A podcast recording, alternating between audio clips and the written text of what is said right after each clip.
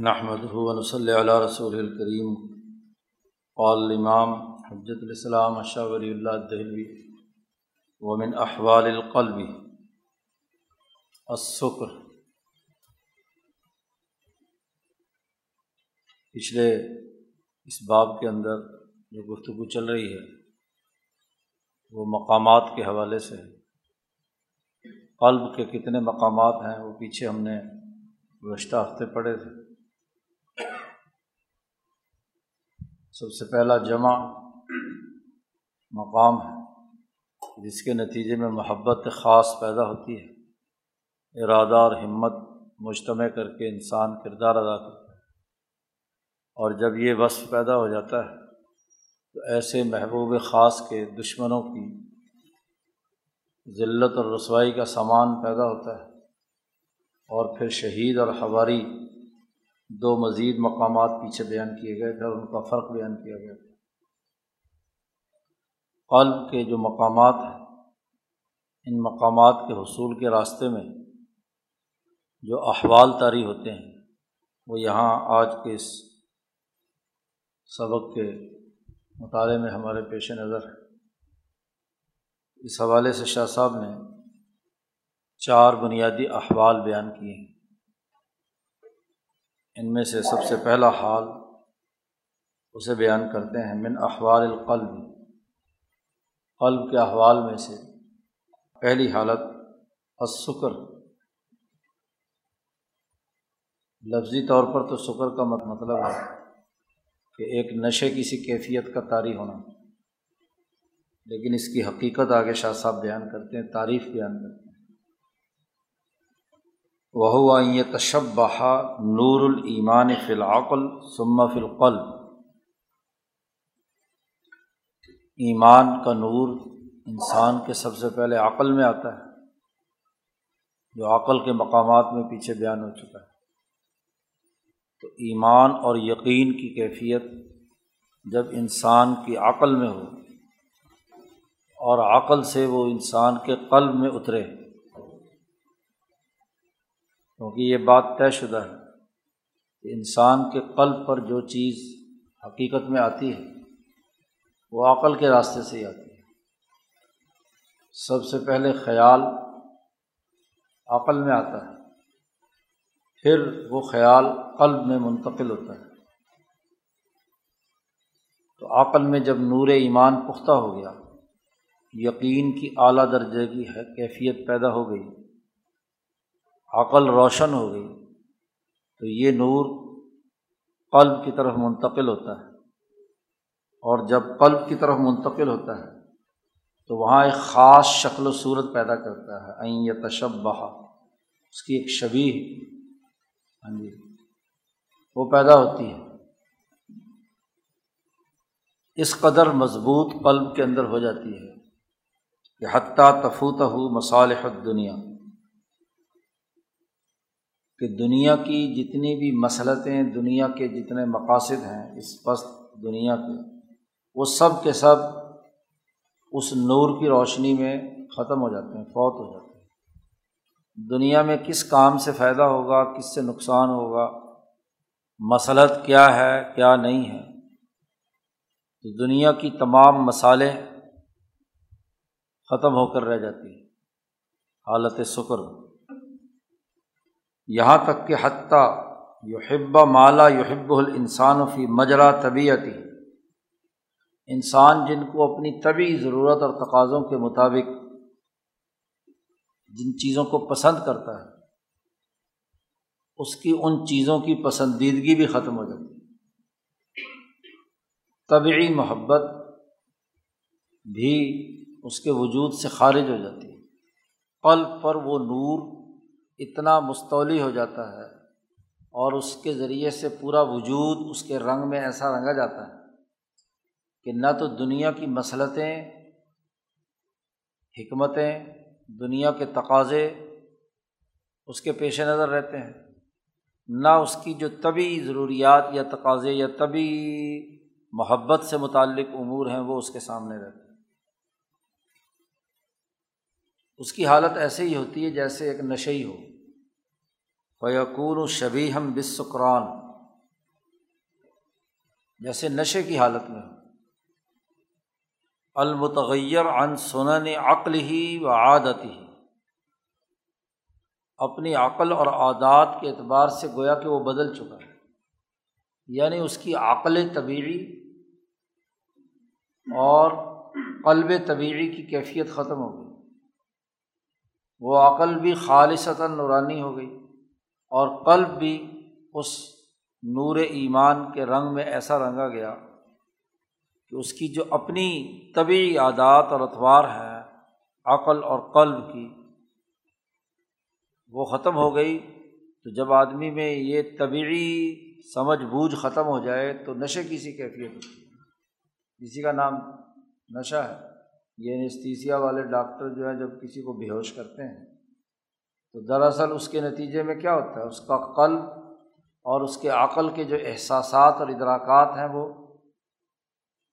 ختم ہو جاتے ہیں۔ اب یہ تو اس نشے کے ذریعے سے اس کو بے ہوش کرتے ہیں، یا کوئی نشہ پینے والا جب نشہ پیتا ہے تو اس کے نتیجے میں کیا ہے، وہ ختم ہو جاتا ہے۔ اصل تو شکر یہ ہے کہ نور ایمان عقل سے قلب پر اترے اور قلب کو اتنا مدہوش کر دے جیسے تیز لائٹ میں آدمی چندھیا جاتی ہے آنکھیں، تو جو طبیعت کے قلب کے عقل کے تمام تقاضے اور مسلطیں ہیں وہ اس تیز روشنی میں چندھیا گئے، اب اس کے علاوہ اس کو کچھ اور چیز نظر نہیں آتی۔ اصل شکر کی کیفیت تو یہ ہے۔ اب صوفیہ کی کتابوں میں لوگ لکھا ہوا دیکھتے ہیں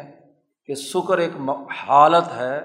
جو قلب کے مقامات تک پہنچانے کا ذریعہ ہے۔ اب ہونا تو یہ چاہیے کہ نور ایمان سے عقل روشن ہو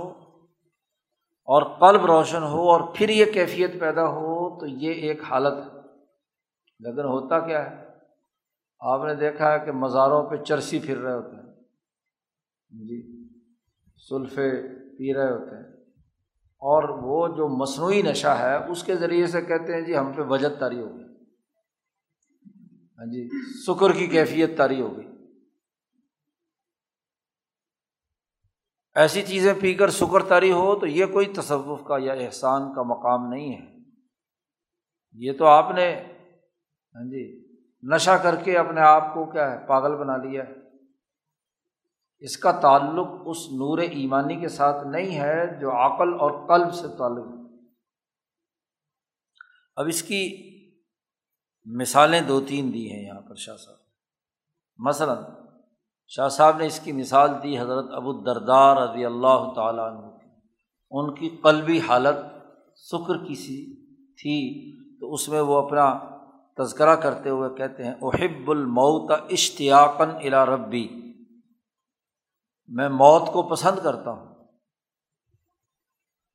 اپنے رب کی طرف شوق اور اشتیاق کی وجہ سے۔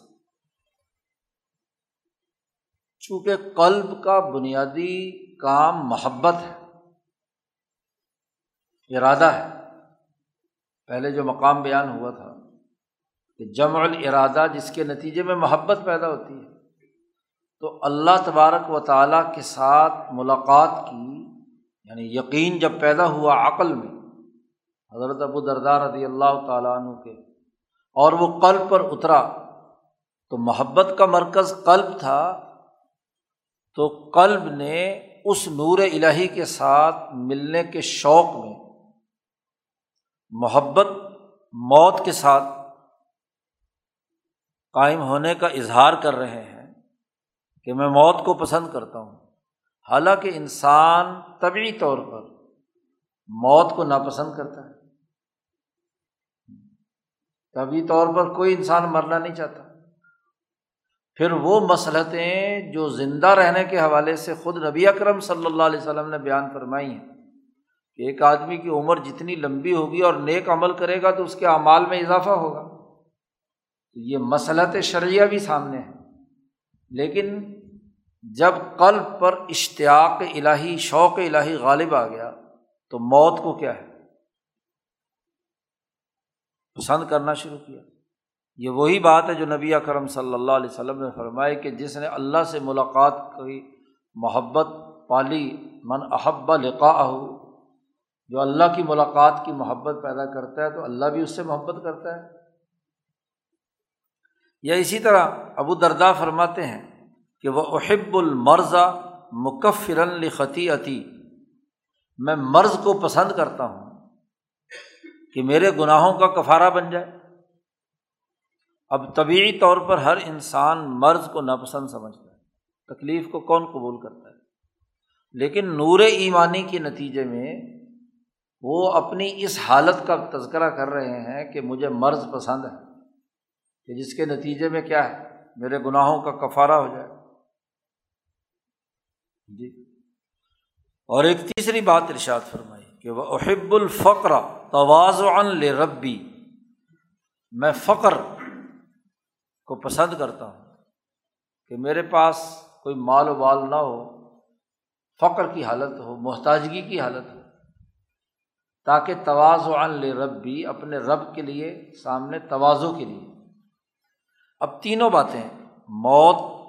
مرض اور فقر۔ اب یہ کوئی دنیا کا عام صوفی یہ نہیں کہہ رہا، صوفیہ کہتے ہیں، لیکن اس کی اصل سند ابو الدرداء رضی اللہ تعالیٰ عنہ جو صحابی رسول ہے وہ اپنی حالت بیان کر رہے ہیں۔ اسی سے صوفیہ نے وہ احوال اخذ کیے ہیں کہ صحابہ نے کیسے ان چیزوں کو کیا ہے بیان کیا ہے۔ تو اب یہ تینوں چیزیں طبیعی طور پر ہر انسان کو ناپسند ہوتی ہیں۔ مصلحت کا تقاضا بھی یہ ہے کہ انسان صحت مند ہو تو اچھے کام کرے گا، بیمار آدمی کیا کام کرے گا؟ ایسے ہی مال آدمی کے پاس ہو تو اچھے طریقے سے آدمی کام کرے گا، فقیری کے اندر کام کرنا تو خاصا مشکل ہے۔ تو مصلحت عقلیہ اور جو قلب کی طبیعی صلاحیت ہے وہ دونوں ہی بند ختم ہو گئی، حالت یہ تعریف ہے۔ اور یاد رکھیے، جب سلوک اور احسان طے کیا جاتا ہے یا کروایا جاتا ہے تو جب انسان کا اس عالم شہادی سے عالم غیب کی طرف سفر ہو رہا ہوتا ہے تو قلب کے توڑنے کے لیے یہ حالت جب تک طاری نہ ہو وہ اوپر کے منزل میں نہیں جا سکتا۔ جی، جب تک یہ کیفیت پیدا نہ ہو شکر کی، اس وقت تک اس نے گویا کہ سلوک کی ابھی الف باء تا بھی نہیں سیکھی۔ یہ پہلا مرحلہ ہے جس کے ذریعے سے قلب کی تمام طبیعی محبتیں ٹوٹ جائیں اور جو ایمان و یقین کی محبت ہے وہ اس کے اندر راسخ ہو جائے۔ ایک مثال یہ، دوسری ایک اور مثال دی، جیسا کہ حضرت ابو ذر غفاری رضی اللہ تعالیٰ عنہ کا حال تھا، ان کی جتنی بھی کیفیت ہے وہ حالت شکر کی ہے۔ ابو ذر غفاری رضی اللہ تعالیٰ عنہ طبعی طور پر مال جمع کرنے یا مال کے ساتھ تعلق کو ناپسند سمجھتے، من کراہیتہ للمال بطبعہ، اور مالداری سے انہیں بغض تھا۔ کسی کے پاس مال دیکھتے اور اس کے خلاف تقریر شروع کر دیتے۔ شام میں تھے، حضرت عثمان رضی اللہ تعالیٰ عنہ کے دور خلافت میں حضرت امیر معاویہ کے پاس شام گئے ہوئے تھے۔ اب وہاں حکومتی نظم و ضبط اور تقاضوں کے مطابق ظاہر ہے کہ جو حکومتی افسران ہیں ان کے پاس اپنے امور سر انجام دینے کے لیے مال و دولت، جو جب پوری سوسائٹی میں انقلاب آ گیا مال آ گیا تو ان کے پاس بھی، تو جہاں خاص طور پر بنو امیہ کے شہزادوں کو بیٹھے ہوئے دیکھتے جہاں مسجد دمشق میں، تو کھڑے ہو جاتے اور خوب تقریر کرتے ان کے خلاف۔ یہ ان کی کیفیت تھی۔ ایک تابعی بیان کرتے ہیں کہ ہم بیٹھے ہوئے تھے ایک مجلس میں، درس ورس ہو رہا تھا، تو ایک بوڑھا پھٹے پرانے کپڑے آیا اور کھڑا ہو گیا اور اس نے ان کے خلاف تقریر کی کہ تم غفلت میں ہو، سرمایہ پرستی پیدا ہو گئی، یہ ہو گیا وہ ہو گیا، بڑی انہوں نے جھاڑ پٹی کی۔ لوگوں نے جو بیٹھے ہوئے تھے سنی ان سنی کی، اور بعد میں وہ ایک جگہ کونے میں جا کر علیحدگی میں ٹیک لگا کے بیٹھ گئے۔ تو میں نے لوگوں سے پوچھا کہ یہ بابا جی کون ہیں؟ انہوں نے کہا یہ ابو ذر غفاری رضی اللہ تعالیٰ۔ تو میں ان کے پاس پہنچ گیا اور وہاں میں نے ان سے کچھ سوالات شروع کیے، تو انہوں نے کہا کہ میرے خلیل نے مجھے وصیت کی تھی کہ مال نہ جمع کرنا۔ تو انہوں نے پوچھا آپ کا خلیل کون ہے، آپ کا دوست کون ہے جس نے یہ بات کہی؟ انہوں نے کہا رسول اللہ صلی اللہ علیہ وسلم۔ تو مال کی محبت کے خلاف، اور پھر وہ نہیں دیکھتے تھے کہ یہاں تقریر کرنی ہے یا نہیں کرنی، بڑے دربار میں شروع ہو جاتے، مسجد میں شروع ہو جاتے، حتیٰ کہ مسائل پیدا ہونے شروع ہوئے۔ ہاں جی، ظاہر ہے کہ حکومتی کاموں کے لیے وسائل کی ضرورت ہے اور اس کو استعمال میں لانا ہے، اور وہاں بھی ہے تو وہاں بھی وہ۔ تو حضرت امیر معاویہ نے پھر حضرت عثمان کو لکھا کہ یہ حضرت ابو ذر غفاری رضی اللہ تعالیٰ عنہ کو مہربانی کر کے اپنے پاس بلا لو، یہاں سسٹم چلانا مشکل ہو رہا ہے۔ تو انہوں نے حضرت عثمان نے انہیں اپنے پاس بلا لیا۔ اب جب یہاں آئے تو یہاں بھی مسجد نبوی میں وہی تقریریں اور وہی سب کچھ جی۔ تو حضرت عثمان نے پھر ان سے کہا کہ آپ ایسے کریں، ربضہ چلے جائیں، چھ سات میل کے فاصلے پر ایک گاؤں ہے، جگہ ہے، مقام ہے مدینہ منورہ سے، تو وہاں ان کو کہا کہ وہاں منتقل ہو جائیں۔ جو دیہات میں وہاں تو وہاں جو لوگ ملنے جاتے تو وہ وہی لباس خود پہنتے جو اپنے غلام کو پہناتے، کھانا بھی اس کو اپنے ساتھ کھلاتے، سارے عدل و مساوات کا جتنا بھی ان کا نظریہ تھا وہ اپنی اس چھوٹی سی کٹیا کے اندر رہتا تھا۔ تو جو بین الاقوامی انقلاب کے لیے شام میں حضرت امیر معاویہ حکمت عملی مصلحتوں سے کام لے رہے تھے، تو وہ پوری پلاننگ جو ہے وہ گڑبڑ ہو رہی تھی، اس لیے ان کو وہاں ربضہ میں بھیج دیا۔ تو ان پر ایک حالت طاری تھی، اس کو شاہ صاحب کیا کہتے ہیں کہ یہ نشے کی سی حالت ہے، سکر۔ تو مسالے عقلیہ بھی ان کے سامنے نہیں ہیں اور نہ طبعی تقاضے ان کے سامنے ہیں، دونوں چیزوں سے انہیں تو مال و دولت اور ثروت سے بوجھ تھا، اور طبعی طور پر وہ مال کی کراہیت رکھتے تھے۔ اس طرح کراہیت رکھتے تھے جیسے کوئی آدمی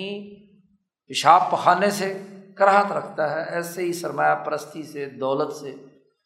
اتنے دور بھاگتے تھے۔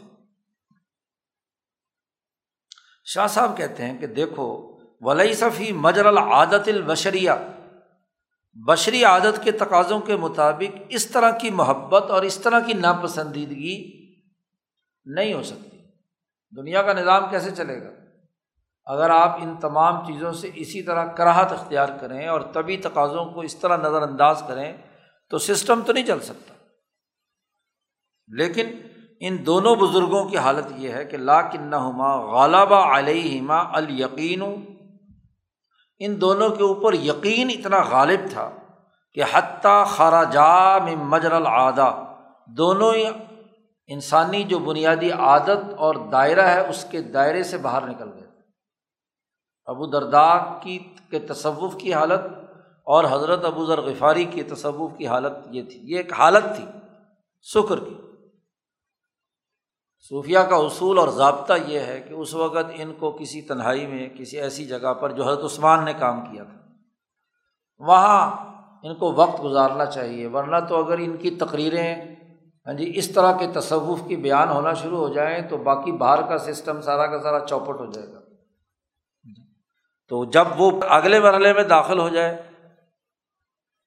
دوبارہ اس کے مقابلے میں، سکر کے مقابلے میں مقام ہے صاحب کا۔ یہ وہی سکر ہے جو منصور کو لاحق ہوا تھا اور اس کو پھانسی چڑھنا پڑا۔ یقین کی کیفیت عقل کے راستے سے قلب پر اتنی حاوی ہو گئی اور تجلی اعظم قلب کے اندر اس طرح منکشف ہوئی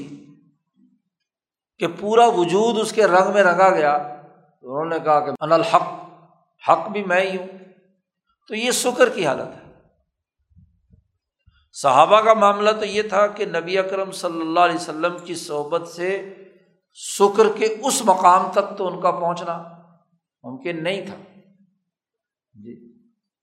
اس لیے ابو ذر غفاری کو عثمان نے کہا تو فوراً انہوں نے عمل کیا کہ جو خلیفہ وقت حکم دے رہا ہے تو اس حکم پر عمل ہونا چاہیے،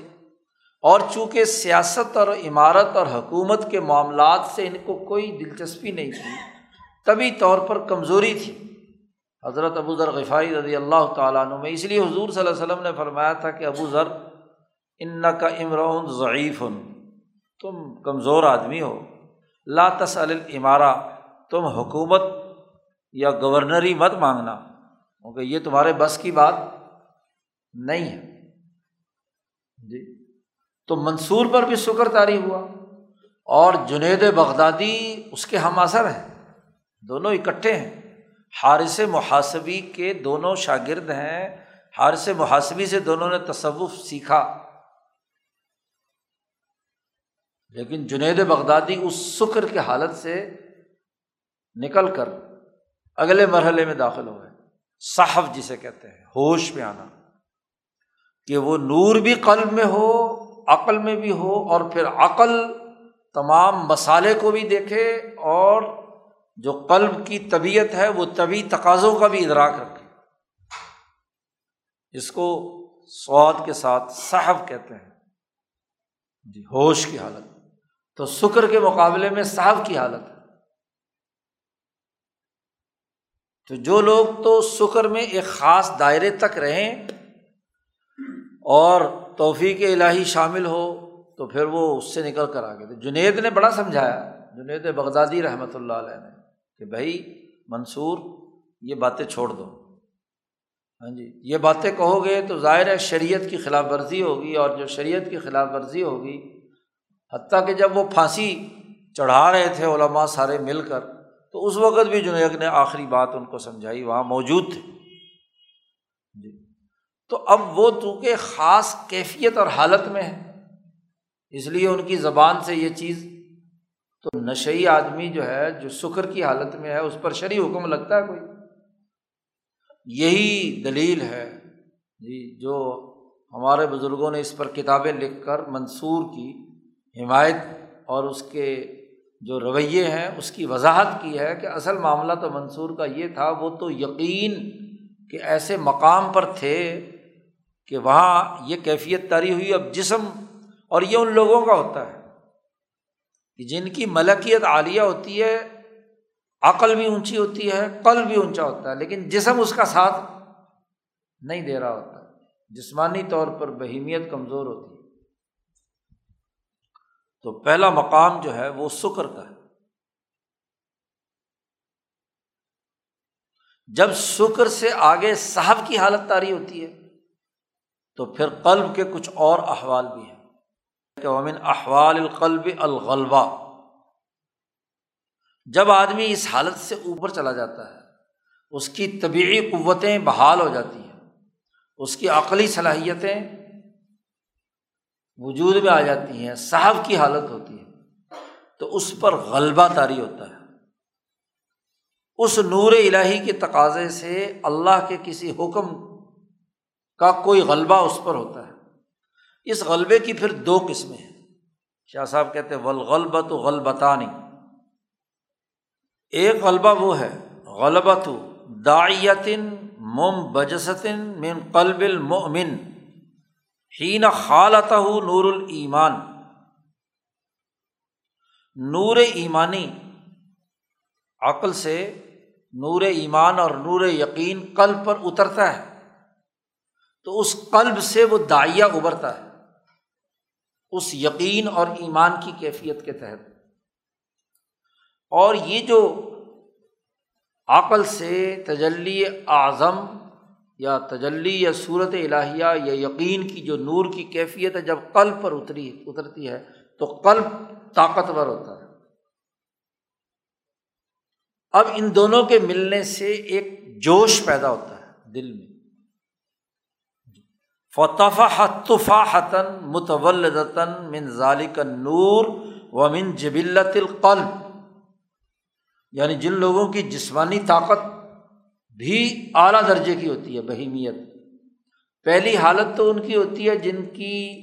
قلب کی کیفیت یا بہیمیت کمزور ہوتی ہے، اس لیے ان پر ایک نشے کی سی کیفیت ہوگی۔ اسی لیے آپ دیکھتے ہیں کہ جو آدمی جسمانی طور پر کمزور ہوتا ہے، اینستھیسیا کا ڈاکٹر اس کو بہت ہلکا سا نشہ دیتا ہے، کیونکہ وہ تھوڑے سے نشے سے ہی بے ہوش ہو جاتا ہے،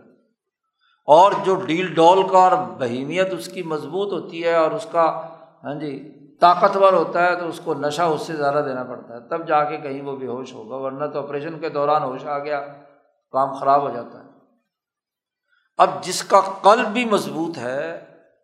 بہیمیت بھی اس کی مضبوط ہے اور ملکیت بھی عالیہ ہے، تو جب نور ایمان عقل سے قلب پر آتا ہے تو قلب کی طاقت اور جبلت کے ساتھ مل کر ایسا جوش پیدا ہوتا ہے، اور جوش سے ایک جھاگ بنتا ہے۔ تفاحہ آپس کی مکسنگ سے جو جوش پیدا ہو کر اوپر جو چیز تر کر آتی ہے، جیسے بلویا جاتا ہے نا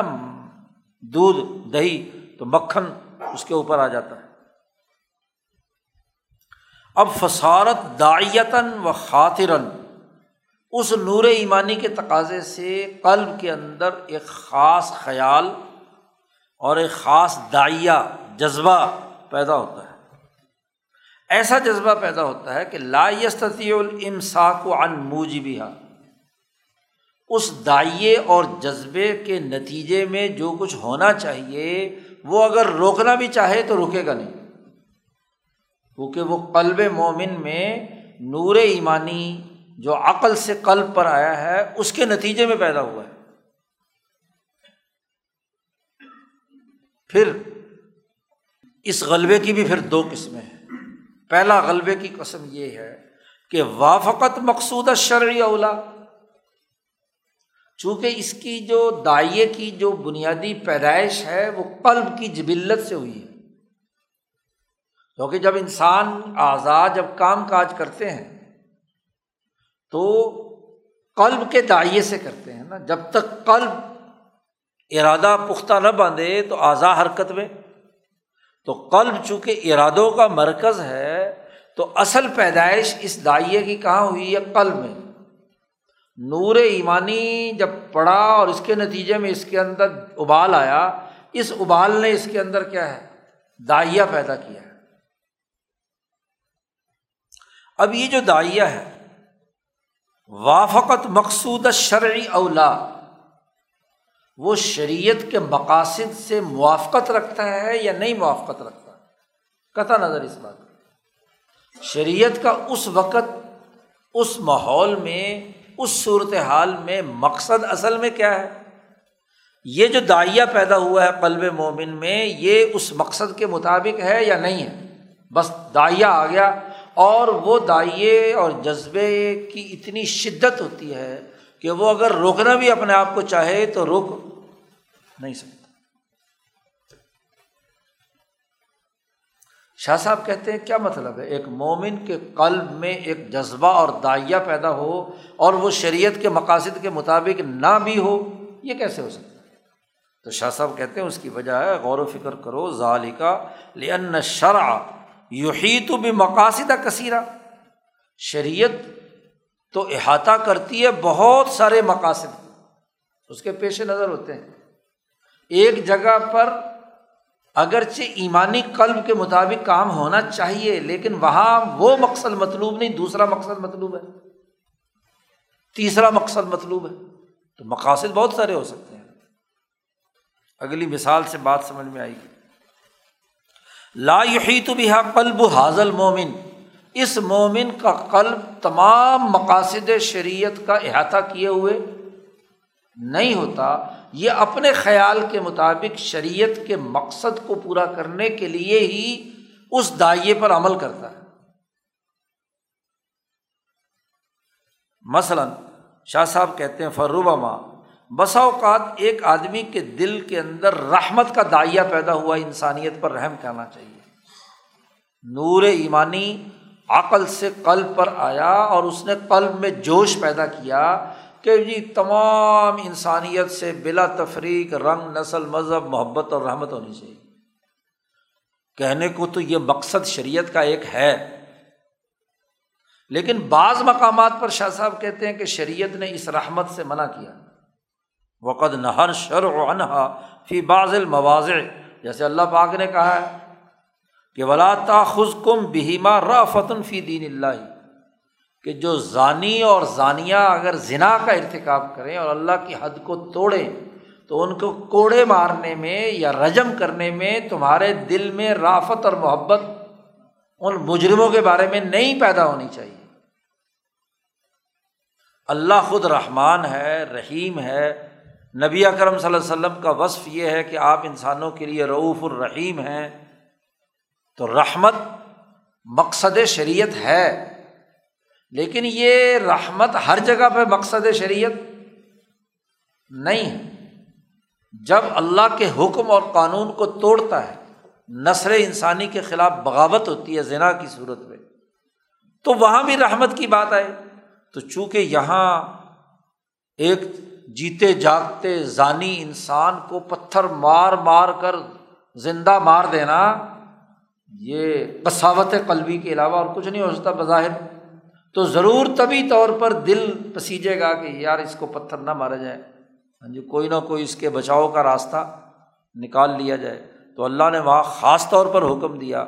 کہ یہاں مقصد شریعت جو ہے وہ اس پر رحم کھانا نہیں ہے۔ تو کس موقع پر، کس محل میں وہ کام مقصد شریعت ہے اور کس محل میں وہ مقصد شریعت؟ یہاں مقصد شریعت یہ کہ مجرم کو کڑی اور سخت سزا ملنی چاہیے۔ اسی طرح ربما ینقاد قلبہ للبغض، بسا اوقات انسان کا دل بغض سے بھرا ہوا ہوتا ہے۔ خود اللہ پاک نے کہا کہ مشرکوں اور کافروں کے ساتھ تمہارا ماتعلق جو ہے وہ کیا ہے؟ بغض کا ہونا چاہیے۔ صاف طور پر اعلان کرو کہ انا براء منکم مما تعبدون من دون اللہ کفرنا بکم وبدا بیننا وبینکم العداوۃ والبغضاء ابدا، کہ ہمیں تم سے بغض ہے اور نفرت۔ اب مقصد شریعت ہے کہ کفر سے انسان بغض اور عداوت رکھے، لیکن یہ ہر جگہ نہیں ہے۔ شریعت نے کہا ہے کہ جو کافر آپ کی ریاست میں رہ رہا ہے،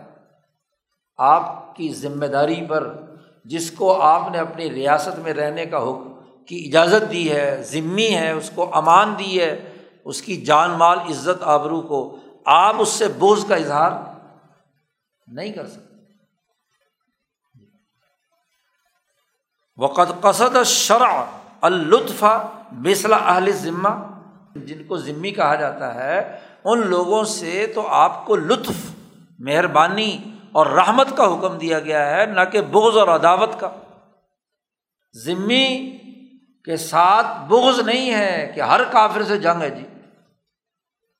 بھائی، جس جو ایک سیاسی امان کے ساتھ آپ کی ریاست کا حصہ ہے، اس کے ساتھ تو بغض رکھنے کی اجازت نہیں ہے۔ تو دونوں میں فرق۔ تو کس موقع پر، کس جگہ پر شریعت کا مقصد کس داعیے کو اختیار کرنا ہے؟ اب جو ایک مومن کے قلب میں داعیہ پیدا ہوا، اس نے اپنے خیال کے مطابق نور ایمانی جو عقل سے قلب میں آیا تھا، اس کے نتیجے میں اس نے ایک داعیہ پیدا ہوا اور وہ بس اٹھ کھڑا ہوا کام کرنے کے لیے، رکتا نہیں ہے۔ تو یہی تو تعین کرنا پڑے گا کہ جو داعیہ قلبی پیدا ہوا ہے، کیا یہ مقصد شریعت کو بھی پورا کر رہا ہے یا مقصد شریعت کو پورا نہیں کر رہا جی۔ اب یہاں تو عجیب بات ہے، ہر آدمی کا اپنا ہی ہاں جی داعیہ قلب کے اندر پیدا ہوتا ہے، بالفرض اگر صحیح نور ایمان سے بھی پیدا ہو تو جب تک مقاصد شریعت کے مطابق نہیں ہوگا، اس وقت تک وہ داعیہ اور جذبہ معتبر نہیں ہوگا۔ کیا اس وقت مقصد شریعت کو یہ پورا کر رہا ہے، چاہے وہ حق ہی کیوں نہ ہو؟ بڑی اہم بات شاہ صاحب نے کلیئر کر دی، سمجھنے کی بات۔ اس کی مثالیں بھی دی ہیں ایسے داعیے کی جو قلب سے ابھرا تھا، اور ابھرا بھی کس کے قلب میں؟ عمر فاروق رضی اللہ تعالیٰ۔ یہ العبرہ تھا ابو لبابہ ابن منذر کے قلب میں۔ دو تین مثالیں یہاں پر دی ہیں۔ سب سے پہلی مثال تو ابو لبابہ ابن منذر کی تھی، ہی نہ استشارہ بنو قریظہ، غزوہ خندق سے جب واپس نبی اکرم صلی اللہ علیہ وسلم تشریف لائے تو ہتھیار اتارنے کے لیے، ہاں جی، اپنے کپڑے اتارنے کے لیے، غسل کے لیے ایک چار دیواری کی طرف جا ہی رہے تھے، اسلحہ ابھی پہنا ہوا تھا، اتارنا چاہتے تھے، تو جبرائیل گھوڑے پر آئے اور کہا یا رسول اللہ آپ نے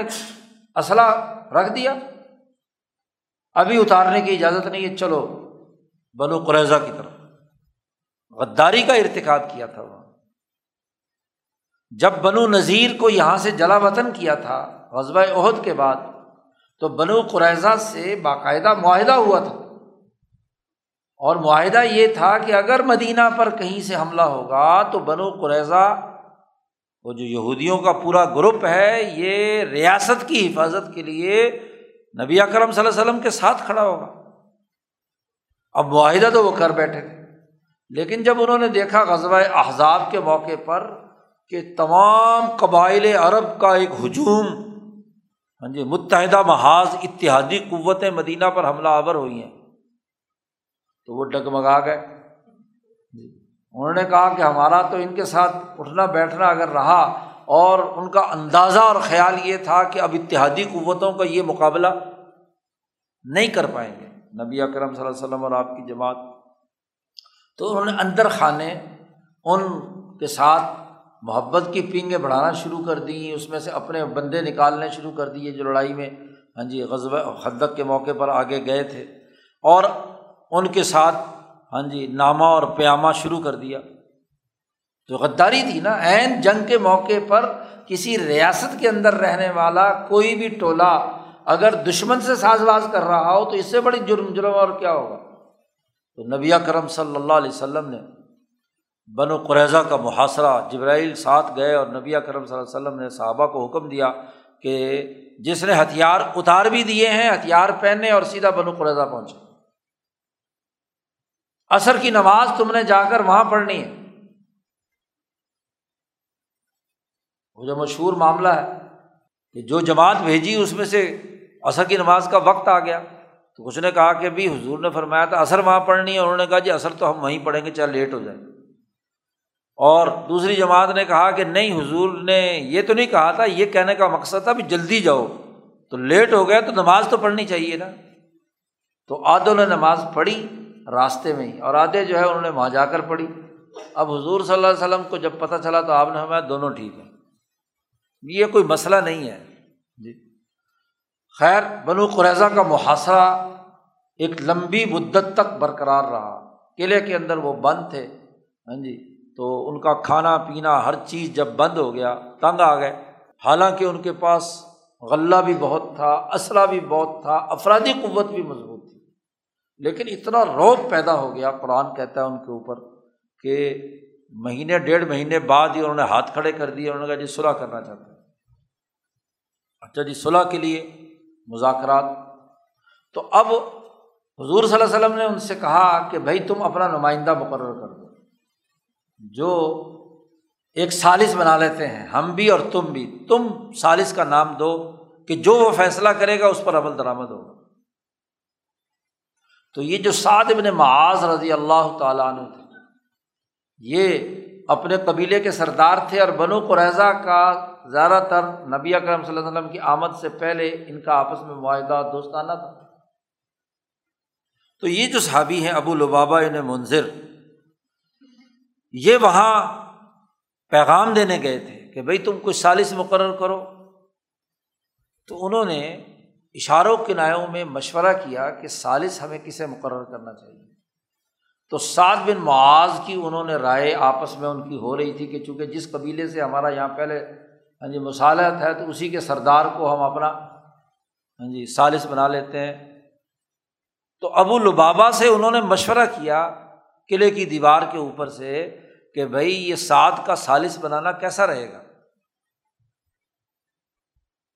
قرآن حکیم نبی اکرم صلی اللہ علیہ وسلم کو پہلے بتا چکا تھا کہ اب اگر یہ گرفتار ہوں، انہوں نے دوسری دفعہ غداری کی ہے، تو ان کی سزا سوائے قتل کے اور کچھ نہیں۔ تو سعد بن معاذ کے بارے میں جب انہوں نے رائے لی تو انہوں سے ایک داعیہ جذبہ پیدا ہوا رحمت کا اور شفقت کا، چونکہ یہ اس کے ساتھ تعلق رکھتے تھے قبیلہ اوس کے ساتھ، تو انہوں نے ان کو اشارہ کیا کہ سعد کو اگر تم نے بنایا نا ہاں جی سالس تو وہ گردنیں کٹوائے گا، اس کا فیصلہ کیا ہوگا یہ ہوگا۔ اب یہ بہت بڑی بات تھی جی، نبی اکرم صلی اللہ علیہ وسلم نے منظور کر لیا کہ سعد بن معاذ جو ہیں وہ کیا ہے سالس ہوں گے، تو فاشارہ بیدہ الی حلقہ، انہوں نے اپنے حلق کی طرف اشارہ کر کے گردن کاٹنے کا ذکر، ان کو پتہ تو چل گیا۔ بعد میں انہیں احساس ہوا کہ بھائی یہ تو بڑے غلط کام ہو گئے، میں نے رسول اللہ صلی اللہ علیہ وسلم کا راز ہاں جی دشمن کے سامنے کیا ہے ظاہر کر دیا، آشکارا کر دیا۔ ثم ندم علی ذلک، اور وعلم، ان کو یہ بات علم میں آئی کہ انہوں نے اللہ اور اس کے رسول سے خیانت کی ہے، چونکہ یہاں پہلے سے انہیں پتہ تھا تو انہوں نے دشمن کو الرٹ کر دیا کہ تمہاری تو گردن کٹنے کے علاوہ اور کام نہیں ہوگا۔ تو یہ سیدھے مسجد نبوی میں آئے اور ایک ستون کے ساتھ اپنے آپ کو باندھ لیا، حتیٰ ارتبط نفسہ فی المسجد علی عمد من عمودہ، اس کے ستونوں میں سے ایک ستون کے ساتھ باندھ لیا اور کہا کہ لا ابرح مکانی ھذا، میں ہمیشہ یہیں بندہ رہوں گا جب تک کہ اللہ تعالیٰ میری توبہ قبول نہ کر لے جو میں نے کارروائی کی ہے۔ تو اب یہ جو پہلا ان کا داعیہ ابھرا تھا رحمت کے نام پر، تو اجتماعی نقطہ نظر سے تو راز آؤٹ کرنے والی بات ہے نا، تو یہ کیفیت ان پر طاری ہوئی۔ اب یہ شریعت کے مقاصد کے سراسر خلاف تھا اس وقت کی، ان کا کچھ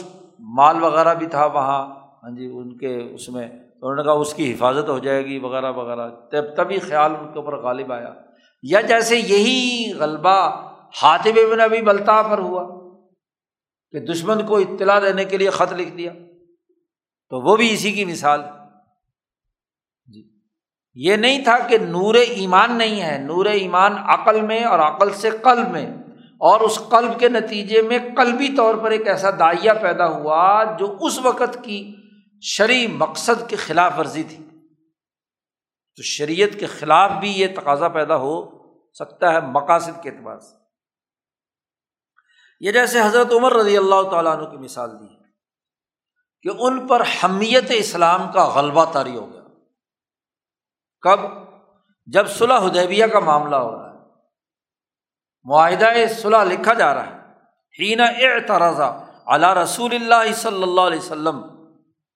جب انہوں نے اعتراض کیا نبی اکرم صلی اللہ علیہ وسلم کے اس فیصلے پر کہ جو آپ صلح حدیبیہ کے سلسلے میں کر رہے تھے، لما ان اراد ان یصالح المشرکین عام الحدیبیہ، حدیبیہ والے سال حضور نے مشرکین سے صلح کا ارادہ کیا، تو خود حضرت عمر فاروق فرماتے ہیں کہ میرے ساتھ کیا معاملہ ہوا کہ جیسے یہ پتہ چلا انہوں نے، تو حضرت عمر کہتے ہیں میں چھلانگ مار کے سیدھا جا کر ابو بکر کے سینے کے سامنے کھڑا ہو گیا، عطا ابو بکر رضی اللہ تعالیٰ عنہ، میں نے کہا علیہ سب رسول اللہ، کیا یہ محمد صلی اللہ علیہ وسلم اللہ کے رسول نہیں ہے؟ ابو بکر نے ہاں جی سکون سے کہا کہ ہاں بلا۔ میں نے کہا السنا بالمسلمین، عمر فاروق کہتے ہیں میں نے کہا کیا ہم مسلمان نہیں ہیں؟ ہاں مسلمان بھی ہیں۔ عمر فاروق نے ابو بکر صدیق سے کہا کہ الیسوا بالمشرکین، یہ مکے والے کیا مشرک نہیں ہیں؟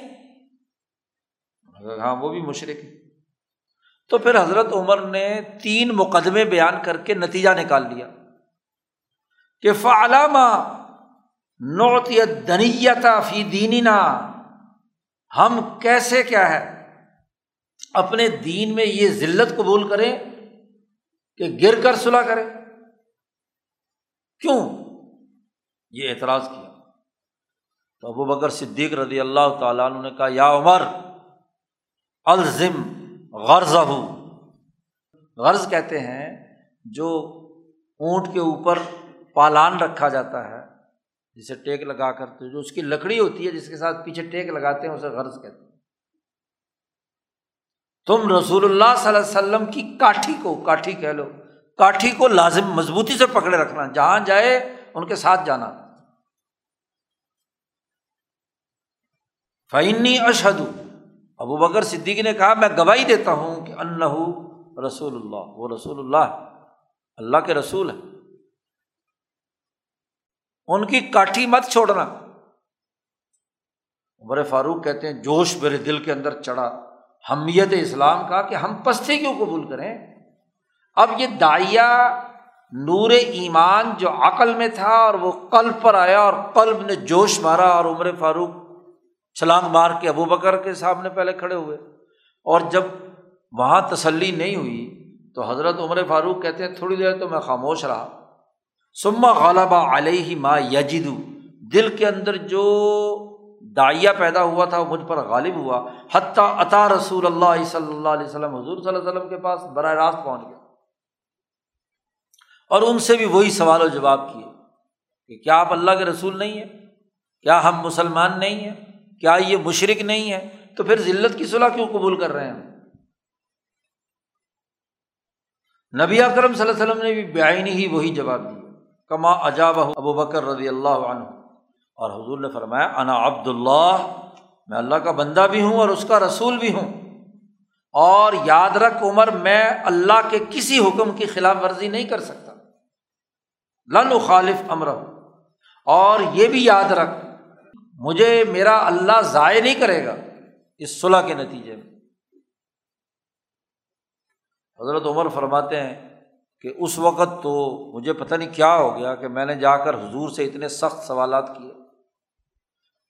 جب صلح حدیبیہ ہو گئی اور واپسی کا جب سفر شروع ہوا تو میں اب پیچھے چھپ رہا، میرے دل میں خیال آیا کہ یار یہ تو نے زیادتی کی ہے کہ حضور صلی اللہ علیہ وسلم سے اتنے سخت سوالات کیے، ابو بکر سے کیے، تو میں پیچھے پیچھے ہاں جی لشکر کے پیچھے پیچھے رہتا تھا۔ اور بعد میں فرماتے ہیں کہ جی حضرت عمر کہ میں اس کے بعد ہمیشہ اس غلط اپنے رویے پر مسلسل روزے رکھے، مسلسل صدقہ خیرات کیا، غلام آزاد کیے، نمازیں پڑھی، من الذی صنعت یومئذ، جو میں نے اس دن یہ حرکت کی تھی، اس ڈر سے کہ میرا یہ کلام جو میں نے گفتگو کی تھی اس کے خوفناک نتائج میرے سامنے ظاہر ہوں، حتیٰ کہ جب کثرت سے میں نے بہت سارے کام کیے تو پھر مجھے امید ہوئی کہ اب گرفت نہیں ہوگی۔ تو اب یہ داعیہ پیدا ہوا غلبے کا، اور اس داعیے کے تحت عمر فاروق نے یہ سخت سوال و جوابات کیے۔ اب ٹھیک ہے کہ حمیت اسلام کی وجہ سے اس معاہدہ صلح نامے میں عمر فاروق اپنی رائے پورے داعیے اور پوری طاقت اور قوت سے بیان کر رہے ہیں، لیکن مقاصد شریعت اس وقت یہ نہیں تھے۔ مقاصد شریعت اس وقت یہ تھے کہ جب مکے کے مشرک امن قبول کر رہے ہیں، حرم اور امن، جنگ اور لڑائی سے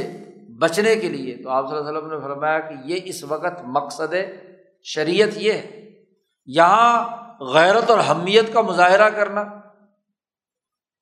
جب عمر فاروق رضی اللہ تعالیٰ عنہ جیسے آدمی کی ایسے موقع پر غیرت یا ایک اعلیٰ ترین ہاں جی مقصد، اپنے خیال کے مطابق، اپنے مقصد کے مطابق ایسی غیرت کا مظاہرہ جو مجموعی طور پر انسان کو انسان مسلمانوں کی اجتماعی مسلط کے خلاف تھی، تو اس کو بھی رد کر دیا۔ تو قلبی جوش داعیہ پیدا، جی میرے اندر داعیہ پیدا ہوا اس لیے میں نے یہ کام کرنا ہے۔ بھائی کیا یہ اجتماعی مسلط کے مطابق بھی ہے یا نہیں، یا بس تمہارا جوش ہے، تم نے جوش بھڑکا دیا؟ یہ غلبے کی پہلی قسم، اس کی ایک تیسری مثال بھی ہے جو شاہ صاحب نے یہاں پیش کی۔ ابو طیبہ ایک صحابی ہے، جراح ہے، یہ حجامہ کرتے تھے جی، اور حجامہ کرتے تھے سینگ سے، کہ وہ سینگ کا جو کھلا حصہ ہوتا ہے جہاں سے کٹ لگایا، کٹ لگا کر وہاں سینگ رکھا، اور جی سوراخ چھوٹا سا اوپر، اس سے جب کھینچتے تھے تو خون باہر آ جاتا تھا۔ اس نے نبی اکرم صلی اللہ علیہ وسلم کا انہوں نے حجامہ کیا، اور وہ جو خون نکلا تھا نبی اکرم صلی اللہ علیہ وسلم کا، آپ صلی اللہ علیہ وسلم کی محبت کے جذبے سے مغلوب ہو کر وہ خون پی لیا۔ شریعت کے بنیادی تقاضے کے مطابق یہ بہت بڑی خلاف ورزی ہے، خون کسی کا پینا، لیکن انہوں نے غلبے کی حالت میں کہ محبت رسول صلی اللہ علیہ وسلم کے میں یہ خون پیا، تو نبی اکرم صلی اللہ علیہ وسلم نے فوراً جی ان کو تنبیہ کی اور کہا، آپ صلی اللہ علیہ وسلم نے فرمایا قد احتضرت بحظائر من النار، تو نے جہنم کے ٹکڑوں میں سے ایک ٹکڑا پیا ہے۔ جی محبت کی ایک حدود ہے، ایک دائرہ ہے، اس سے اوپر بڑھ کر کام کرنا، خون کی کھانے اور پینے کی ممانعت کی ہے اللہ پاک نے۔ چار چیزیں جو حرام قرار دی ہیں، جانور کا ہو یا انسان کا ہو، اس میں دم خون شامل ہے، مردار ہے، خنزیر ہے، شراب ہے اور خون ہے۔ تو خون انسان کا ہے نا، نبی اکرم صلی اللہ علیہ وسلم کا ہے، تو محبت کے غلبے میں خون پی لینا، تو یہ تو شریعت کے بنیادی مقصد کی خلاف ورزی ہے۔ محبت کی بنیاد پر کہا جائے کہ جی محبت کی عشق رسول میں خون پی لیا، اپنا پینا بھی ممنوع ہے محبت کے نتیجے میں۔ تو اب یہ غلبہ پیدا ہوا ان پر، تو تنبیہ کی حضور صلی اللہ علیہ وسلم نے کہ یہ شریعت کی خلاف ورزی کی ہے تم نے۔ تو یہ غلبے کی تین مثالیں صحابہ کی، جی حاطب ابن ابی بلتعہ کی سامنے آ جائے تو چار مثالیں اور بے شمار مثالیں۔ یہ غلبے کی وہ قسم ہے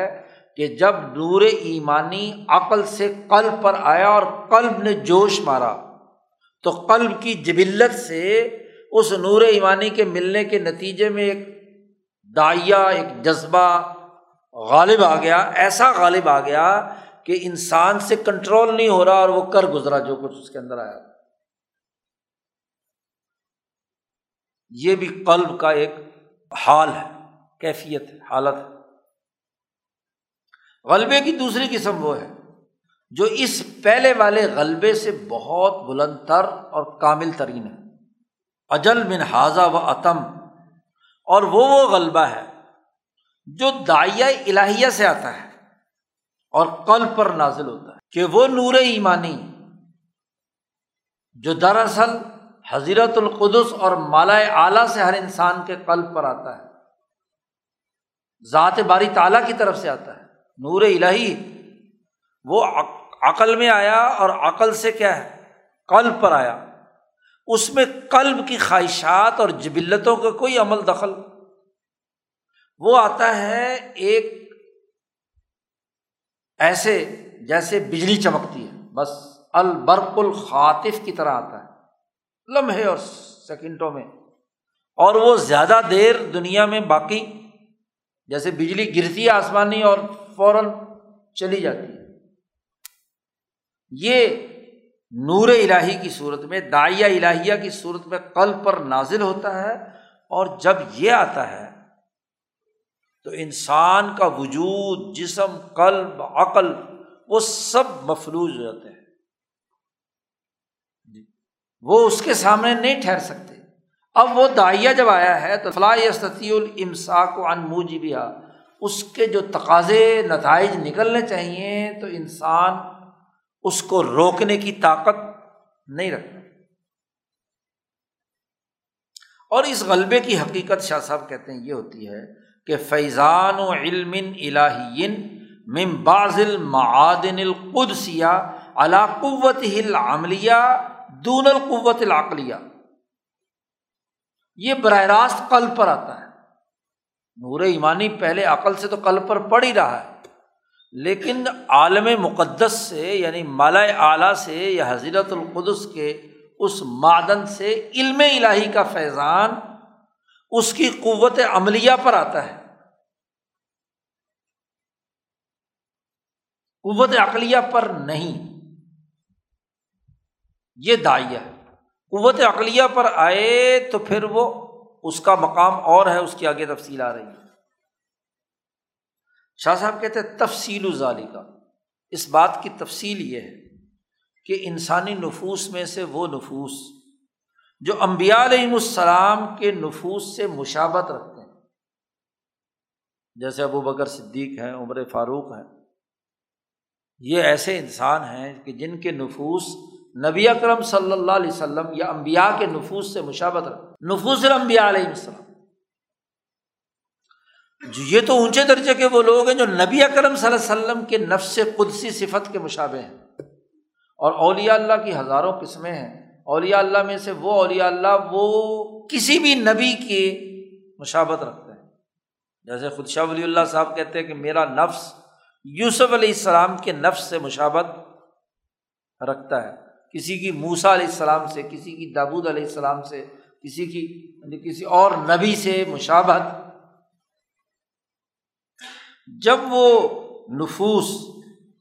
علم الہی کا فیضان حاصل کرنے کی استعداد حاصل کر لیتے ہیں تو پھر اس کی دو صورتیں ہوتی ہیں۔ شاہ صاحب کہتے ہیں ان سبقت القوۃ العقلیہ منہا علی القوۃ العملیہ، اگر وہ علم الہی قوت عقلیہ پر آئے قوت عملیہ سے پہلے، تو اس علم کو جس کا فیضان ہوا ہے اس کو فراست کہتے ہیں اور الہام کہتے ہیں، جس کو نبی اکرم صلی اللہ علیہ وسلم نے فرمایا اتقوا من فراست المؤمن فإنه ينظر بنور اللہ، مومن کی فراست سے بچو کہ وہ اللہ کے نور سے دیکھتا ہے۔ تو عقل پر آئے تو فراست اور الہام، دو ناموں سے اسے پکارا جاتا ہے۔ اور اگر قوت عملیہ پر آئے قوت عقلیہ سے پہلے، تو اس فیضان شدہ علم کو عزم کہا جاتا ہے اصطلاح میں، اور اقبال کہا جاتا ہے کہ مکمل توجہ انسان کی اس کام پر ہو جائے، جھک جائے۔ اقبال تو اعظم کہتے ہیں یا اقبال کہتے ہیں۔ اگر کرنا ہے، داعیہ کسی کام کے کرنے کا ہے تو اعظم اور اقبال اسے کہتے ہیں، اور اگر کسی چیز سے نفرت ہے تو اس کو نفرتاً و انحجاماً، اس کو نفرت سے تعبیر کیا جاتا ہے کہ اس کے دل میں اس علم الہی کے نتیجے میں اس کام سے جو مثلاً جس سے روکا جا رہا ہے اس کی نفرت پیدا ہو۔ اس کی بھی چار مثالیں بیان کی ہیں شاہ صاحب نے، بلکہ دو مثالیں بیان کی، ایک ابو بکر صدیق کی اور ایک عمر فاروق کی۔ شاہ صاحب کہتے ہیں اس کی مثال ما رویہ فی قصۃ بدر، بدر کے موقع پر جب نبی اکرم صلی اللہ علیہ وسلم بدر کی صبح تہجد میں اللہ سے پوری الہا و زاری کے ساتھ دعا مانگ رہے تھے فتح بدریین کی، حتیٰ قال، یہاں تک کہ سجدے میں نبی اکرم صلی اللہ علیہ وسلم نے یہ بات فرمائی کہ اے اللہ میں تجھے تیرے عہد کی اور تیرے وعدے کی قسم دیتا ہوں، انشدو کا، عہدہ کا و وعدہ کا، اور پھر یہ بھی کہا اللہم ان شئت لم تعبد بعد الیوم، اگر کیا تو یہ چاہتا ہے کہ آج کے بعد دنیا میں کوئی تیری عبادت نہ کرے، یاد رکھ اگر یہ میری جماعت شکست کھا گئی تو آج کے بعد کوئی بھی دنیا میں تیرا عبادت کرنے والا نہیں ہوگا، اور اگر عبادت کرنے والا چاہیے تو مجھے یہ جماعت کو فتح ہونی چاہیے۔ یہ پورے جرأت اور الہا و زاری کے ساتھ نبی اکرم صلی اللہ علیہ وسلم سجدے میں پڑے ہوئے ہاں جی اللہ سے دعا مانگ رہے ہیں۔ تو جیسے یہ جملہ کہا تو فأخذ ابو بکر بیدہ، حضرت ابو بکر صدیق کے قلب میں داعیہ علم الہی کے تقاضے کے تحت آیا اور انہوں نے حضور صلی اللہ علیہ وسلم کا ہاتھ پکڑ کر اٹھا لیا اور ان سے کہا حسبک، کافی ہے، بس اس سے بڑھ کر اور کیا دعا ہوگی کہ اللہ سے کہا جا رہا ہے کہ تو نے عبادت کروانی ہے اپنی کہ نہیں کروانی، حسبک۔ تو فخرج رسول اللہ صلی اللہ علیہ وسلم، تو رسول اللہ صلی اللہ علیہ وسلم نکلے اور یہ آیت پڑھ رہے تھے سیہزم الجمع ویولون الدبر، مکی صورت ہے، یہ سورۃ القمر مکہ میں نازل ہوئی تھی، اور عین بدر کے موقع پہ نبی اکرم صلی اللہ علیہ وسلم یہ دعا پڑھتے ہوئے نکل رہے ہیں کہ ان قریب یہ پوری جماعت شکست کھائے گی اور پشت پھیر کر بھاگے گی۔ شاہ صاحب یہ واقعے کو بیان کرنے کے بعد اس کا معنی اور مطلب بیان کرتے ہوئے کہتے ہیں کہ دیکھو اس میں معاملہ کیا ہوا تھا کہ ان صدیق القی فی قلبہ داعیۃ الہیۃ، صدیق اکبر کے قلب میں داعیہ الہیہ القاء کیا گیا، اور نبی اکرم صلی اللہ علیہ وسلم جس الحاح اور زاری کے ساتھ اللہ سے دعا مانگ رہے تھے تو اس سے زہد، اس سے علیحدہ کرنے کا جذبہ داعیہ ان کے اندر پیدا ہوا، اور ان کو رغبت دلانے کے داعیہ پیدا ہوا کہ ان کو روکیں۔ اب دیکھو نبی اکرم صلی اللہ علیہ وسلم دعا مانگ رہے ہیں اور ابو بکر صدیق ان کو اٹھا رہے ہیں کہ بس دعا، اس سے آگے مانگنے کی ضرورت نہیں۔ تو یہ صدیق اکبر کا تو یہ مقام نہیں ہے کہ وہ نبی کو دعا سے روکے، لیکن داعیہ الہیہ آیا ہے اس لیے انہوں نے ہاتھ پکڑ کر اٹھا لیا حضور صلی اللہ علیہ وسلم نے، اور نبی اکرم صلی اللہ علیہ وسلم نے بھی اپنی فراست سے پہچان لیا کہ یہ جو ابو بکر کے قلب میں داعیہ پیدا ہوا یہ داعیہ حقانی ہے، یہ داعیہ نفسانی نہیں ہے۔ حضرت گنگوئی رحمۃ اللہ علیہ نے داعیوں کی جہاں بحث کی یا خواتر کی تو وہاں داعیہ حقانی یا داعیہ قلبی یا داعیہ نفسانی یا داعیہ عقلی کئی اقسام بیان کی۔ تو یہ داعیہ جو ہے داعیہ الہیہ ہے۔ تو فخرجہ، اسی لیے نبی اکرم صلی اللہ علیہ وسلم اللہ کی نصرت کا اظہار کرتے ہوئے اٹھے اور یہ آیت تلاوت کر رہے تھے، سیہزم الجمع ویولون الدبر۔ تو اب یہاں دیکھو داعیہ الہیہ ابو بکر اپنے اوپر کنٹرول ہی نہیں رکھ سکے، اور اس کے مطابق جا کر حضور صلی اللہ علیہ وسلم کا ہاتھ پکڑ کے سجدے سے اٹھا لیا، حالانکہ نبی دعا مانگ رہے ہیں تو اٹھانا اس موقع پر، ہاں جی، بغیر داعیہ الہی کے کسی کی جرت ہو سکتی ہے کہ حضور صلی اللہ علیہ وسلم کو دعا سے روکے، لیکن چونکہ داعیہ الہیہ تھا اور حضور بھی سمجھ گئے کہ یہ اللہ کی طرف سے ابو بکر کے اندر قلب میں آیا، اس لیے آپ ابو بکر کے منع کرنے سے رک گئے اور باہر نکلے اور یہ آیت پڑھی، سیہزم الجمع ویولون الدبر۔ یہ داعیہ کی مثال۔ اسی طرح ایک دوسری مثال، عبداللہ ابن ابی جب مرا، رئیس المنافقین، اس کے قصے میں ہے کہ نبی اکرم صلی اللہ علیہ وسلم نے ارادہ فرمایا کہ ان کا جنازہ پڑھے۔ بخاری میں روایت ہے کہ نبی اکرم صلی اللہ علیہ وسلم کو حضرت عبداللہ ابن عبداللہ ابن ابی، عبداللہ ابن ابی کا بیٹے حضرت عبداللہ پکے مسلمان تھے، وہ حضور صلی اللہ علیہ وسلم کے پاس آئے کہ میرے باپ کا انتقال ہو گیا تو آپ مہربانی کر کے جنازہ پڑھا دیں اور اپنا قبیص مبارک مجھے دے دیں کہ میں اسے پہنا دوں، شاید اس کی وجہ سے جہنم کا عذاب میں اس کو تخفیف ہو جائے۔ تو آپ صلی اللہ علیہ وسلم نے اپنا قمیض مبارک بھی دے دیا اور وعدہ بھی کر لیا کہ میں جنازہ پڑھا دوں گا۔ آگے اس کا ہاں جی تابوت رکھا ہوا ہے اور حضور صلی اللہ علیہ وسلم نماز پڑھانے کے لیے کھڑے ہو رہے ہیں، لوگ صفحے باندھ رہے ہیں، اتنے میں اچانک حضرت عمر فرماتے ہیں کہ میں چھلانگ مار کے حضور کے سینے کے سامنے جا کر کھڑا ہو گیا۔ قال عمر، عمر فرماتے فتحولت حتی قمت فی صدری، حضور کے سینے کے سامنے کھڑا ہو گیا اور میں نے کہا یا رسول اللہ اتصلی ھذا، اس بدبخت کی نماز جنازہ آپ پڑھنے کے لیے کھڑے ہوئے ہیں؟ وقد قال یوم کذا کذا و کذا،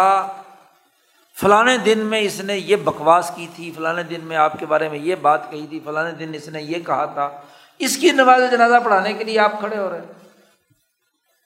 یعد ایامہ، وہ سارے دن ایک ایک کر کے مدینہ آنے کے بعد سے اس نے جتنی شرارتیں کی تھی وہ ساری کی ساری ایک ایک کر کے، عمر فاروق کہتے ہیں میں نے رسول اللہ صلی اللہ علیہ وسلم کے سامنے گنوا دی، پھر بھی آپ اس کی جنازہ پڑھ رہے ہیں۔ حتیٰ قال، ساری بات حضور سنتے رہے، مسکراتے رہے، اور عمر فاروق جوش کے اندر تقریر کر رہے ہیں، جنازہ سے روکنے کے لیے سامنے آ کر کھڑے ہو گئے۔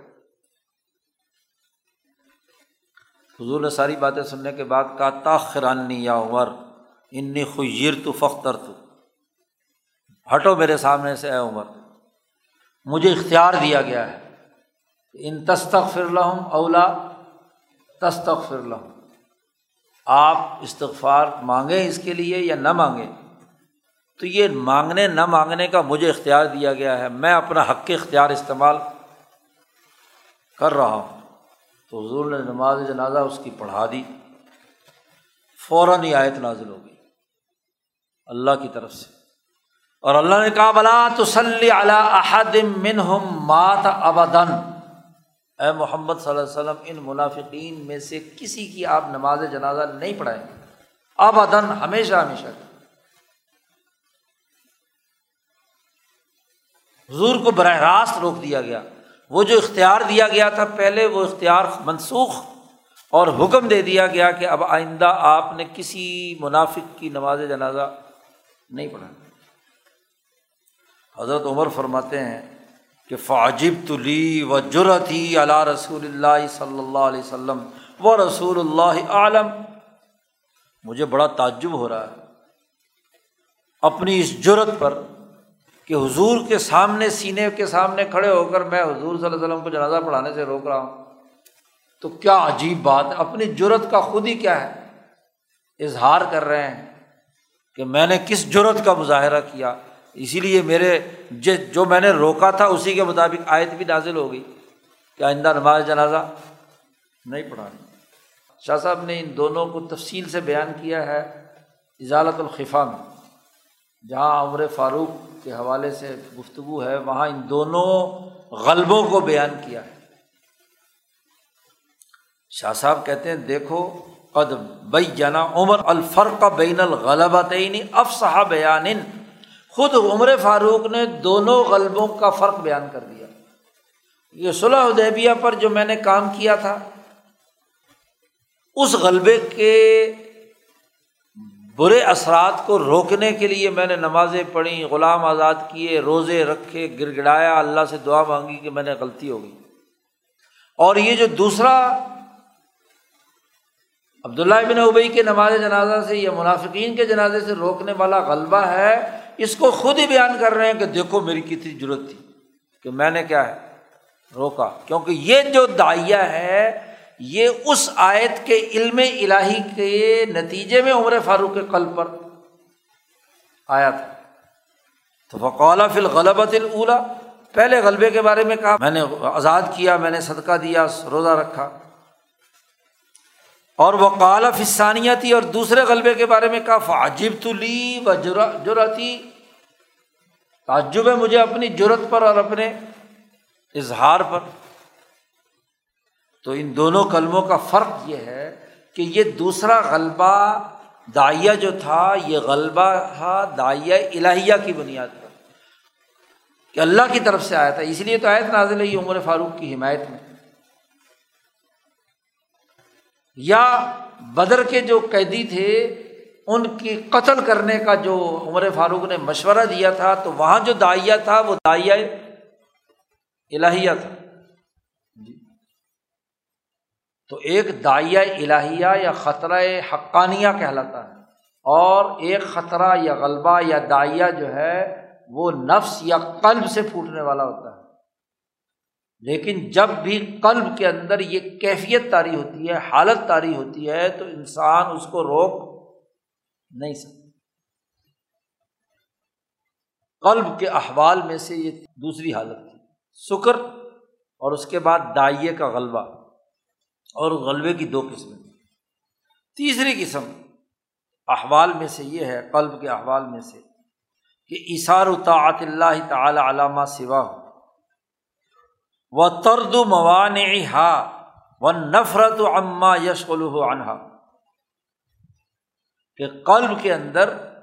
اللہ کی اطاعت کی ہر حال میں ترجیح دینا اللہ کی اطاعت کے علاوہ باقی کاموں کے مقابلے، باقی کاموں سے نفرت اور اس سے باز رہنا، اور صرف صرف اطاعت الہیہ کو ہر معاملے میں ترجیح دینا، قلب کی یہ کیفیت پیدا ہوتی ہے، جیسے حضرت ابو طلحہ انصاری رضی اللہ تعالی عنہ نے کیا۔ وہ اپنے باغ میں نماز پڑھ رہے تھے، کانا یصلی فی حائط لہ فطار دبسی وطفق یتردد، ان کی باغ بڑا گھنا تھا، تو ایک سرمئی رنگ کا سرخی مائل ایک پرندہ ہوتا ہے، اس کو دبسی کہتے ہیں، بھورے سے رنگ کا۔ تو وہ ایک چھوٹا سا پرندہ چہچہاتا ہوا وہاں اڑتا ہوا آیا، اور اس جو باغ کا باغیچے کے جو ہاں جی گھنا پن تھا اس کے اندر ایسا الجھا کہ اس کو نکلنے کا راستہ نہیں مل رہا، ٹہنیاں اتنی ایک دوسرے کے ساتھ وہ تھی۔ اب طلحہ ابو طلحہ نماز پڑھ رہے تھے، اب چونکہ وہ پھڑ پھڑا رہا تھا، راستہ نکل نہیں رہا تھا، من کثرت الاغصان والاوراق، پتوں اور ٹہنیوں کے گھنا ہونے کی وجہ سے، یعنی بڑا رچ قسم کا باغ تھا۔ تو فاعجبہ ذالک، نماز پڑھتے ہوئے ان کے دل میں آیا، واہ جی واہ، تیرا باغ تو بہت ہی کمال کا باغ ہے جی، کتنا بہترین ہے کہ ایک چھوٹی سی چڑیا بھی اتنے گھنے باغ میں سے باہر نکل کر نہیں جا سکتی۔ اور اس کے نتیجے میں جب وہ اس کے خیال میں آئے نا چڑیا کے پھنسنے پھنسانے کا معاملہ، ادھر ایسی توجہ ہوئی کہ نہیں پتہ چلا کہ کتنی رکعتیں پڑھی انہوں نے، بھول گئے۔ لا یدری کم صلی، اب جب نماز بھول گئے، سلام پھیرا تو ان پر احساس طاری ہوا کہ بھائی تو نماز کے اندر بھی تو اپنے باغ اور اپنے مال کی ہاں جی خوشی میں اور اس کے اندر تو منہمک رہتا ہے۔ تو انہوں نے وہ باغ صدقہ کر دیا، جی جی بڑا بہترین باغ تھا ہاں جی، بیر ہا، وہاں ایک کنواں بھی تھا۔ نبی اکرم صلی اللہ علیہ وسلم، یہ بالکل جہاں اب اس وقت باب فہد ہے مسجد نبوی میں، جو لوگ وہاں حرم میں گئے ہیں تو باب فہد سے داخل ہوں تو سامنے ہاں جی کچھ میٹر پر ہاں جی ایک نشان بھی انہوں نے زمین پہ بنایا ہوا، بیر ہا کا کنواں تھا وہاں۔ اور وہ جو پرانی ان کی ترکوں کی مسجد جہاں سے شروع ہوتی ہے، وہاں سے لے کر اس وقت جو باب فہد ہے یہاں تک یہ باغیچہ تھا، اور بہت قیمتی ترین مسجد نبوی کے بالکل سامنے تھا۔ نبی اکرم صلی اللہ علیہ وسلم اکثر اوقات آ کر اس باغیچے میں بیٹھتے تھے، پانی اس کا بہت ٹھنڈا تھا، کنویں کا پانی نوش فرماتے تھے۔ تو یہ باغ بہت ہی قیمتی باغ تھا، تو انہوں نے اس کو کیا ہے صدقہ کر دیا۔ تو اب یہ ایثار یعنی ترجیح دی اللہ کی اطاعت کو دنیا کی تمام باقی چیزوں سے، اتنا قیمتی باغ اللہ کے راستے میں صدقہ کر دیا۔ تیسری قسم یہ قلب کی ایک حالت کا یہ پیدا ہونا، اور چوتھی حالت وہ ہے غلبے کی احوال میں سے کہ انسان کے اوپر اللہ کا خوف ایسا غالب ہو جائے کہ سب کے سامنے رونے لگ جائے، حتی یظہر البکاء، اور رونے کے نتیجے میں اتنا خوف طاری ہو کہ وہ ارتعاد الفرائس، اس کے دونوں کندھے یا دونوں سینے کے حصے گوشت کے وہ پھڑ پھڑانے لگے خوف سے۔ آدمی پر خوف طاری ہوتا ہے تو اس کا جسم لرزنے لگتا ہے، تو اللہ کے ڈر اور خوف سے روئے بھی اور جسم بھی پھڑ پھڑائے۔ اسی کی مثال شاہ صاحب فرماتے ہیں وہ حدیث ہے جس میں خود نبی اکرم صلی اللہ علیہ وسلم کے بارے میں ہاں جی دیکھنے والے بتلاتے ہیں کہ آپ صلی اللہ علیہ وسلم جب رات کو تہجد کی نماز پڑھتے تھے تو آپ کا سینہ ایسے پھڑ پھڑاتا تھا جیسے ہنڈیا ابلتی ہے، جی عزیر عزیر کا عزیر المرجل، ہنڈیا میں جیسے ابال اور جوش آتا ہے نا، اور اس میں سے جب جی آواز نکلتی ہے پھڑ پھڑانے کی، ایسے ہی آپ کے سینہ مبارک سے اللہ کے خوف اور رونے کے نتیجے میں یہ کیفیت آپ کے وجود پر طاری ہوتی تھی، تو قلب کی حالت۔ یا اسی طرح وہ حدیث جو دوسری جس میں نبی اکرم صلی اللہ علیہ وسلم نے فرمایا کہ سات آدمی ایسے ہیں کہ سبعۃ یظلھم اللہ فی ظلہ یوم لا ظل الا ظلہ، عرش کے علاوہ کسی کا سایہ نہیں ہوگا۔ تو اس میں ایک آدمی کا تذکرہ کیا ہے کہ رجل ذکر اللہ خالیا، ایک ایسا آدمی جو تنہائی میں اللہ کا ذکر کرے، کوئی نہ دیکھ رہا ہو، اللہ کا ذکر کرے اور اللہ کے ڈر اور خوف سے اس کی آنکھوں سے آنسو بہتے ہیں، ففاضت عیناہ، اس کی آنکھیں برسنے لگیں۔ اسی طرح نبی اکرم صلی اللہ علیہ وسلم کی ایک تیسری حدیث ہے، نبی اکرم صلی اللہ علیہ وسلم نے فرمایا کہ وہ آدمی کبھی جہنم میں داخل نہیں ہو سکتا، لا یلج النار رجل بقا من خشیت اللہ، جو اللہ کی ڈر سے روتا رہا، جس پر رونے کی کیفیت طاری ہوتی ہے اللہ کے ڈر سے، اس وقت تک جہنم میں داخل نہیں ہوگا جب تک کہ دودھ تھنوں میں واپس نہ چلا جائے۔ جا سکتا ہے حتی یعود اللبن فی الزرع، نبی اکرم صلی اللہ علیہ وسلم نے فرمایا یہاں تک کہ دودھ واپس چڑھا دیا جائے تھنوں کے اندر، تو جانے کی واپس جانے کی کوئی شکل اس کی نہیں، تو جیسے دودھ واپس نہیں جا سکتا ایسے ہی یہ رونے والا جہنم میں داخل نہیں ہو سکتا۔ یہ تو خود نبی اکرم صلی اللہ علیہ وسلم کی احادیث ہیں، اور آپ صلی اللہ علیہ وسلم کے پر خشیت اور خوف کا غلبہ ہے، اور حضور صلی اللہ علیہ وسلم کے بعد سب سے اونچے درجے کے لوگ لوگوں میں ابو بکر صدیق ہیں۔ حضرت ابو بکر صدیق کے بارے میں آتا ہے کان ابو بکر رجلاً بکا، حضرت ابو بکر صدیق بہت زیادہ رونے والے آدمی تھے، گریہ طاری ہو جاتا تھا۔ لا یملک عینیہ حین یقرأ القرآن، جب وہ قرآن پڑھنا شروع کرتے تھے تو انہیں اپنی آنکھوں پر کنٹرول نہیں تھا، آنکھیں ٹپ ٹپ آنسوؤں سے ہاں جی تر ہو جاتی تھی۔ اسی طرح جبیر بن مطعم کہتے ہیں میں نے نبی اکرم صلی اللہ علیہ وسلم سے سنا کہ وہ یہ آیت پڑھ رہے تھے کہ ام خلقوا من غیر شیء ام هم الخالقون، یہ پیدا ہو گئے بغیر کسی چیز کے یا یہ خود خالق ہیں۔ جیسے میں نے آیت سنی تو فکأنما طار قلبی، اس خوف سے میرا دل اڑنے لگا، خوف اور خشیت کی کیفیت طاری ہوئی۔ تو یہ بھی قلب کا مقام ہے کہ اللہ کے ڈر سے انسان پر غلبہ، خوف کا غلبہ ہو جائے۔ تو چار احوال ہیں اور چار ہی مقامات ہیں قلب کہ جو حالات ہیں ان میں سے شکر، اور پھر صاحب کی حالت میں داعیہ الہیہ کا غلبہ یا داعیہ قلبیہ کا غلبہ نور ایمانی کی وجہ سے، غلبے کی دو قسمیں، اور یا ایثار اللہ کی اطاعت کا باقی تمام چیزوں پر، یا خوف اور خشیت کی حالت کا پیدا ہونا۔ یہ احوال قلب ہو گئے۔ ہاں جی، آئندہ انشاءاللہ مقامات نفس پڑھیں گے۔